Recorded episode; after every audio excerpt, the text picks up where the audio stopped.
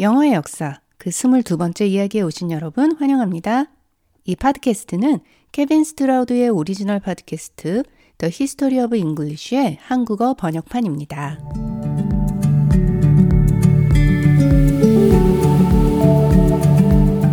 지난 시간 우리는 북유럽에서 시작된 Germanic 부족들에 대하여 간단히 알아보았습니다.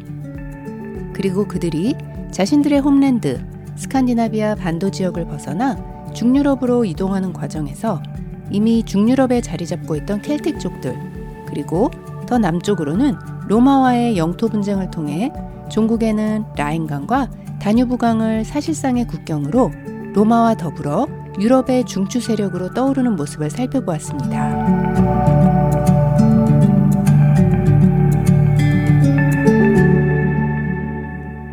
이러한 시기를 대략 기원전 600년대부터 기원 후 100년대로 생각할 수 있겠는데요. 이는 후대의 다양한 유물 발굴로부터 고증이 됩니다.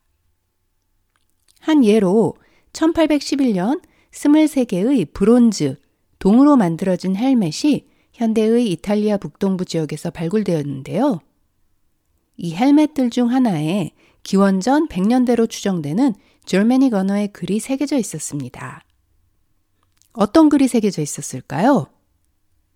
이 글은 모두 16자이며 처음 8자는 줄메닉 이름이었습니다. 하리가스트, H-A-R-I-G-A-S-T. 그리고 나머지 글자는 I-T-E-I-V-A 몇 개의 표식 그리고 IP 였죠. 이 16자의 글자의 전체적 의미에는 학자들 간에 서로 다른 해석이 있지만 처음 8개의 글자 하리가스트 가 줄메닉 쪽의 이름이라는 데는 이견이 없습니다. 이것이 시사하는 바는 기원전 100년대에 줄메닉 족들은 이미 북유럽을 벗어나 로마와 맞닿아 있는 중유럽 깊숙이 진출하였으며 아마도 이에 따른 절메닉 언어의 영향력도 함께 커졌을 것이라 추정해 볼 수 있는 것이죠. 이 시기 절메닉 족들의 언어는 이후 영어를 비롯 독일어, 네덜란드어, 그리고 스칸디나비아 반도의 여러 언어들로 분화되는데요. 라틴어가 현대의 다양한 로맨스 언어 계열의 조상인 것처럼 이 시기 절메닉 언어도 그러한 역할을 했습니다. 다만 로마인들의 라틴어와는 달리 졸메닉 부족들에게는 글이 없었기에 지금의 우리가 그들의 언어에 대해 알 수 있는 직접적인 자료는 상대적으로 적습니다. 하지만 초기 졸메닉 언어가 여러 언어들로 갈라지면서 남겨진 여러 자료들을 통한 재구성을 통해 우리는 초기 절메닉 언어에 대해 많은 사실을 추측해 볼 수 있는데요. 인유어, 인도 유러피안어는 아시다시피 수천 년 전 유럽 지역에서 생겨난 언어입니다. 그리고 이 인유어로부터 여러 갈래의 언어들이 생겨났죠. 이 여러 언어들로부터 거슬러 올라가며 재구성된 언어가 현대 우리가 알고 있는 인유어인 것처럼 여러 절메닉 계열의 언어들로부터 거슬러 올라가며 재구성된 언어가 초기 절메닉 언어입니다. 오늘은 이러한 초기 절메닉 언어에 관한 이야기입니다. 자, 영어의 역사 네 번째 이야기에서 Grimm's Law, 그림의 법칙에 관해 이야기했던 것을 기억하시나요? 그림 형제의 형 제이콥 그림이 발견한 법칙으로 인유어에서 여러 갈래의 언어로 갈라지면서 생겨난 sound change들을 Grimm's Law, 그림의 법칙이라 하는데요. 예를 들면 인유어의 P sound가 Germanic 언어들에서는 F 사운드로 변하고 인유어의 K 사운드가 줄메닉 언어들에서는 H 사운드로 변한 것이 그 예가 되겠습니다. 라틴어의 아버지 pater, P-A-T-E-R 에서 영어의 father, F-A-T-H-E-R 라틴어의 심장, cardia, C-A-R-D-I-A에서 영어의 heart, H-E-A-R-T로의 변화가 그러한 예에 해당하는 단어들이죠. 이제 그림의 법칙에 따른 sound change들을 차례차례 살펴볼 텐데요. 이러한 sound change들은 무작위로 일어난 것이 아닌 특정 규칙에 따른 것들이 많습니다. 우선 우리가 유성음이라 부르는 즉 성대가 울리는 소리 B, B, D, D, G, g의 변화에 대해 살펴보죠. 이러한 유성음을 영어로는 voiced sound라고 부르며 이 세 소리가 그림의 법칙에 따라 인유어의 유성음에서 졸메닉 언어의 무성음, 영어로는 voiceless sound라고 부르는 무성음으로 변화하였습니다. 그럼 이 voiced sound B, B, D, D, G, G가 어떤 voiceless sound, 무성음으로 변화했는지 함께 살펴볼까요?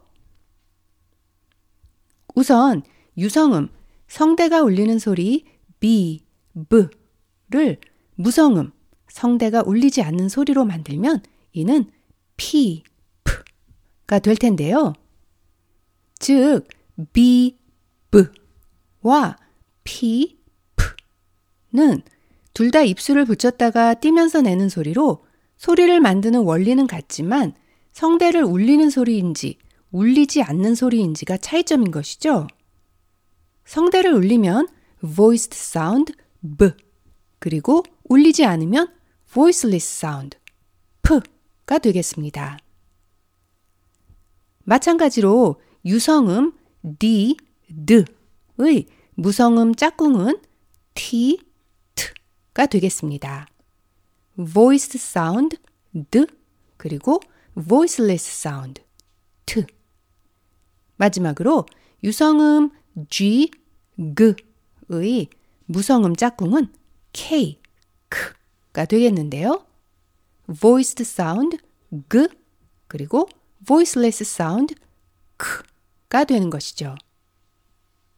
이처럼 인유어에서는 B, B, D, D, G, G 유성음의 소리를 가지고 있던 많은 단어들이 Germanic 언어에서는 무성음 P, P, T, T, K, K로 변화하였습니다. 인유어에서 Germanic 언어로 갈라지면서 일어난 또 다른 sound change로는 방금 전 살펴본 무성음 P, P, T, T, K, K가 있는데요.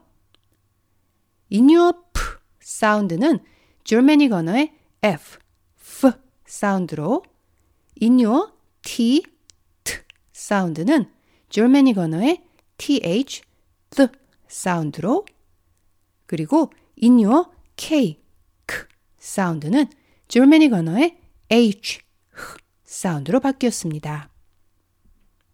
이러한 변화들도 일기언 무작위로 일어난 것처럼 보이지만 언어학적으로 보면 무성음 voiceless sound P, P, T, T, K, K에서 같은 무성음이긴 하지만 마찰음의 특성을 가진 F, F, TH, the, H, H처럼 이러한 마찰음의 특성을 가진 소리로 변했다는 공통점이 있습니다.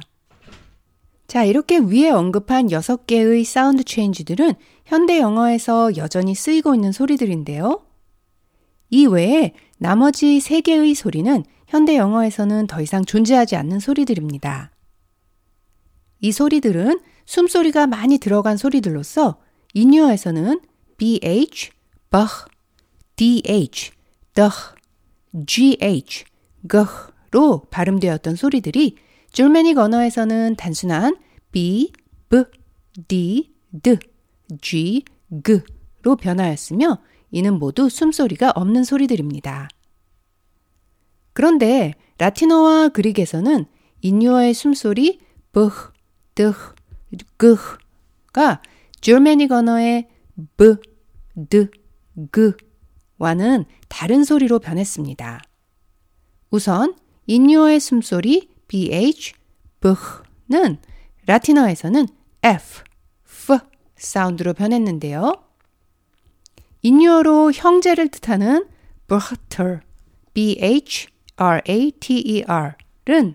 줄메닉 언어에서는 BH가 B 사운드로 변하며 현대 영어의 brother, B-R-O-T-H-E-R이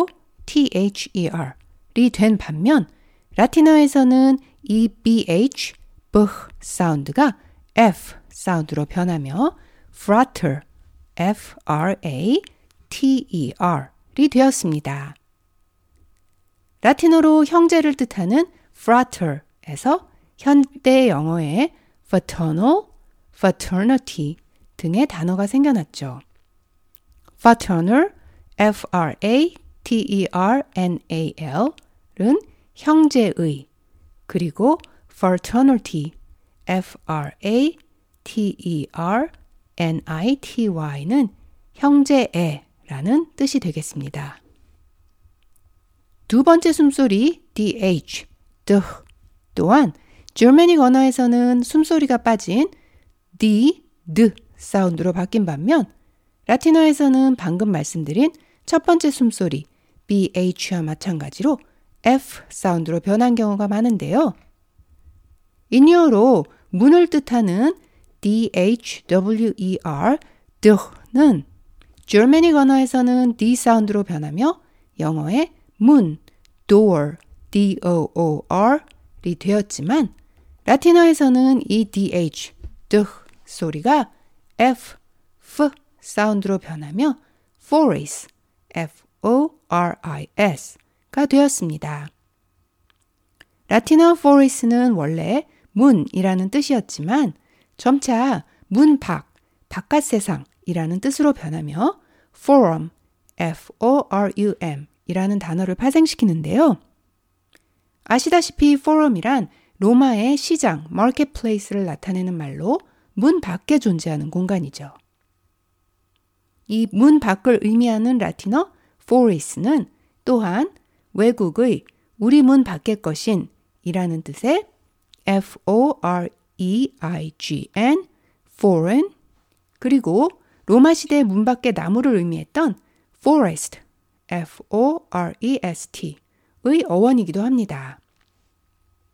그리고 이 forest는 현대 영어에서는 숲이라는 뜻이 되었죠.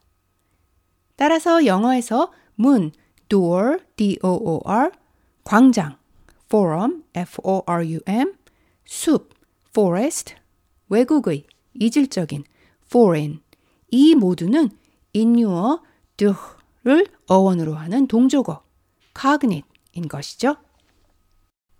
인유어의 마지막 숨소리 gh, g는 줄메닉 언어에서는 일반적인 g, g 사운드로 바뀌었지만 라틴어에서는 많은 경우에 h 사운드로 변화했습니다. 인유어로 손님 혹은 주인을 뜻하는 단어 ghosti, g-h-o-s-t-i가 줄메닉 언어에서는 g, g 사운드로 변한 후 영어의 손님이라는 뜻의 guest, g-u-e-s-t가 된 반면 라틴어에서는 ghost가 h 사운드로 변해 hostess, h-o-s-t-i-s가 된 후 영어로 유래하며 주인이라는 뜻의 host, h-o-s-t가 되었습니다.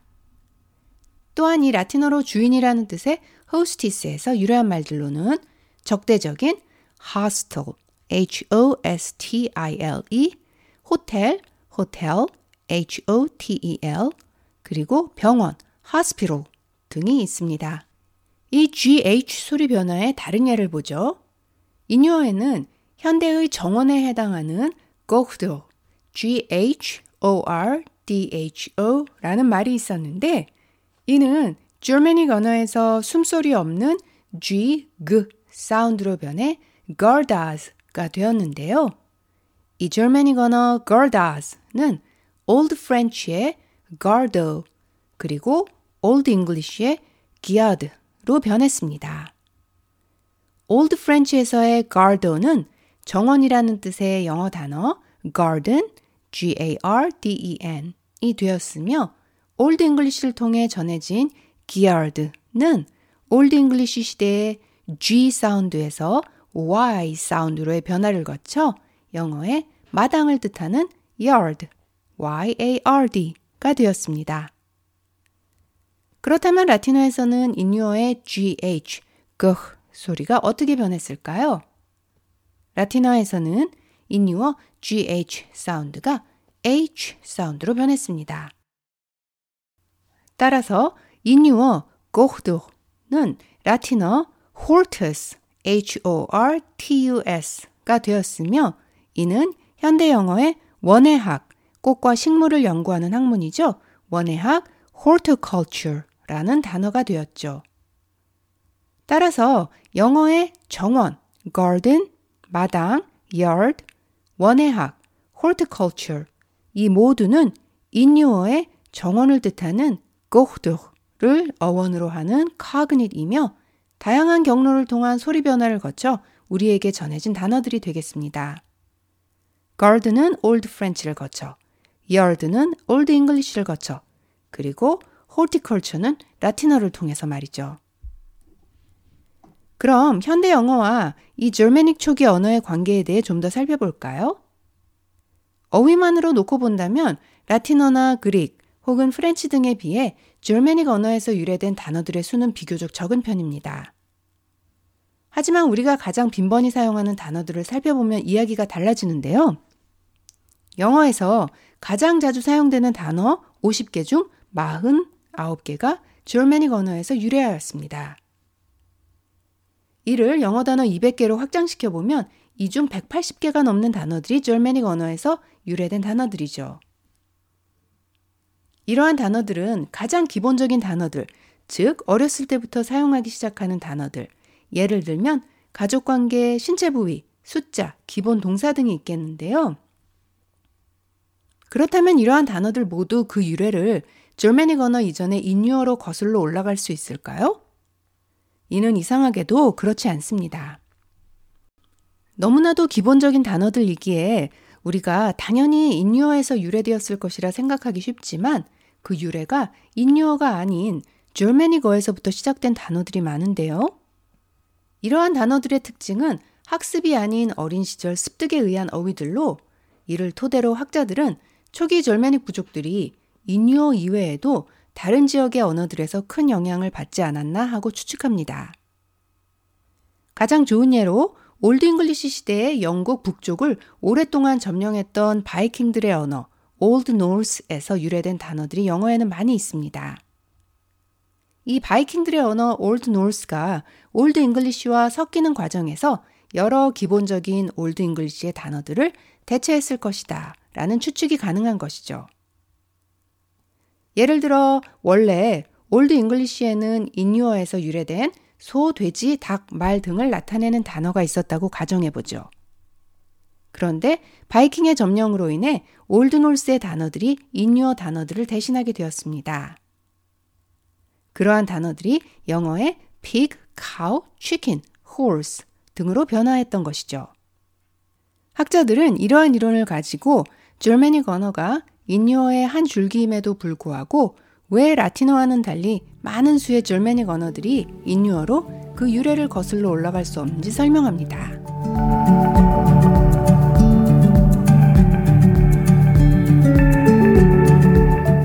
이제 줄메닉 언어의 어휘에 관련된 이야기를 마치고 다음 시간에는 줄메닉 언어의 문법에 관해 알아볼 텐데요. 이러한 문법적인 요소들은 오늘날까지도 우리가 매일 사용하고 있는 개념들이 많이 있답니다. 다음 시간에 함께 알아보도록 하죠. 그럼 지금까지 청취해주신 여러분 감사합니다. 다음 시간까지 안녕히 계세요.